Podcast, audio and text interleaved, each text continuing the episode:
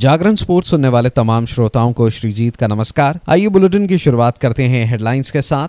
Ranchi test मुकाबले में भारत ने इंग्लैंड को पाँच विकेटों से हराया। पाँच मैचों की सीरीज़ में बनाई तीन एक की अजय बढ़त। आईपीएल से पहले हार्दिक पांड्या ने चार महीने बाद की मैदान पर वापसी।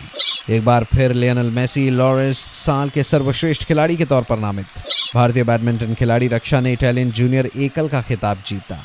अब खबरें विस्तार से। भारत और इंग्लैंड के बीच रांची के जेएससी इंटरनेशनल स्टेडियम कॉम्प्लेक्स में खेले गए चौथे टेस्ट मुकाबले को भारत ने पाँच विकेटों से अपने नाम किया। इस जीत के साथ भारत ने एक मैच शेष रहते पाँच मैचों की सीरीज़ में तीन एक की अजय बढ़त बना ली। एक सौ बानवे रनों के लक्ष्य का पीछा करने उतरी भारतीय टीम ने ये लक्ष्य दूसरी पारी में पाँच विकेट के नुकसान पर हासिल किया, जहाँ रोहित शर्मा ने सर्वाधिक पचपन रन बनाए। तो वहीं शुभमन गिल बावन रन बनाकर और ध्रुव जुरेल उनतालीस रन बनाकर नॉट आउट रहे। उधर इंग्लैंड के लिए शोएब बशीर ने तीन विकेट हासिल किए। आपको बताते चले, इंग्लैंड अपनी दूसरी पारी में 145 रन पर ऑल आउट हुई, जहाँ जैक क्रॉली ने सर्वाधिक 60 रन बनाए तो वहीं जॉनी बेस्टो 30 रन बनाकर आउट हुए। उधर भारत के लिए रविचंद्रन अश्विन ने ज़बरदस्त गेंदबाजी की और इक्यावन रन देकर पाँच सफलताएँ हासिल की। उनके अलावा कुलदीप यादव ने चार विकेट लिए। इस मुकाबले में ज़बरदस्त बैटिंग करने वाले ध्रुव जुरेल को प्लेयर ऑफ़ द मैच पुरस्कार से नवाजा गया।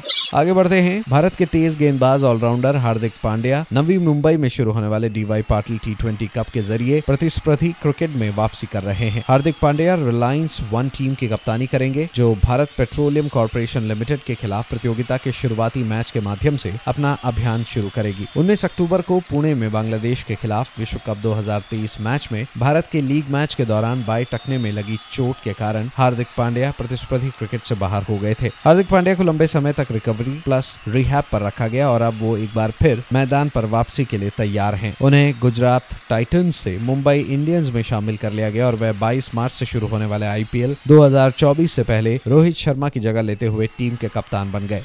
उधर सुपरस्टार फुटबॉलर और पिछले साल के विजेता लियोनल मेसी को एक बार फिर लॉरेंस के साल के सर्वश्रेष्ठ पुरुष खिलाड़ी पुरस्कार के लिए नामित किया गया है। विश्व कप 2022 ट्रॉफी जीतने वाले अर्जेंटीना के कप्तान मेसी ने 2023 में अपना रिकॉर्ड आठवां बेलनडियोर खिताब जीता था। मेसी ने लीग कप में Major League Soccer team Inter Miami को रिकॉर्ड चौवालीसवा खिताब दिलाने में भी अहम भूमिका निभाई। पच्चीसवे लॉरेंस विश्व खेल पुरस्कार बाईस अप्रैल को होगा। मेसी को मैनचेस्टर सिटी के striker Erling Haaland, tennis super superstar Novak जोकोविच, विश्व रिकॉर्ड धारक पोल वॉल खिलाड़ी मोन्डो डोप्लांटिस विश्व चैंपियन धावक नू लायलेंस और Formula One star Max Verstappen से टक्कर मिलेगी। साल की सर्वश्रेष्ठ महिला पुरस्कार के लिए जिन खिलाड़ियों को नामित किया गया है, उनमें से तीन ने पिछले साल बुडापेस्ट में विश्व एथलेटिक्स चैंपियनशिप में शानदार प्रदर्शन किया था।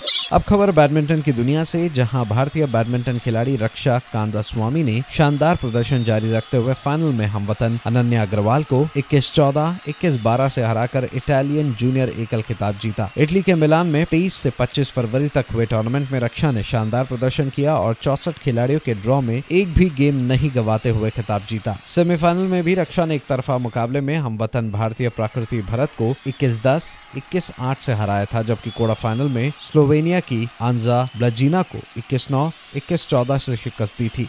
तो फ़िलहाल इस अपडेट में इतना ही। खबरों का सिलसिला जारी रहेगा जागरण डॉट कॉम पर। और हाँ खेल जगत से जुड़ी तमाम बड़ी जानकारियों के लिए बने रहिए सिर्फ़ और सिर्फ़ जागरण डॉट कॉम पर। नमस्कार।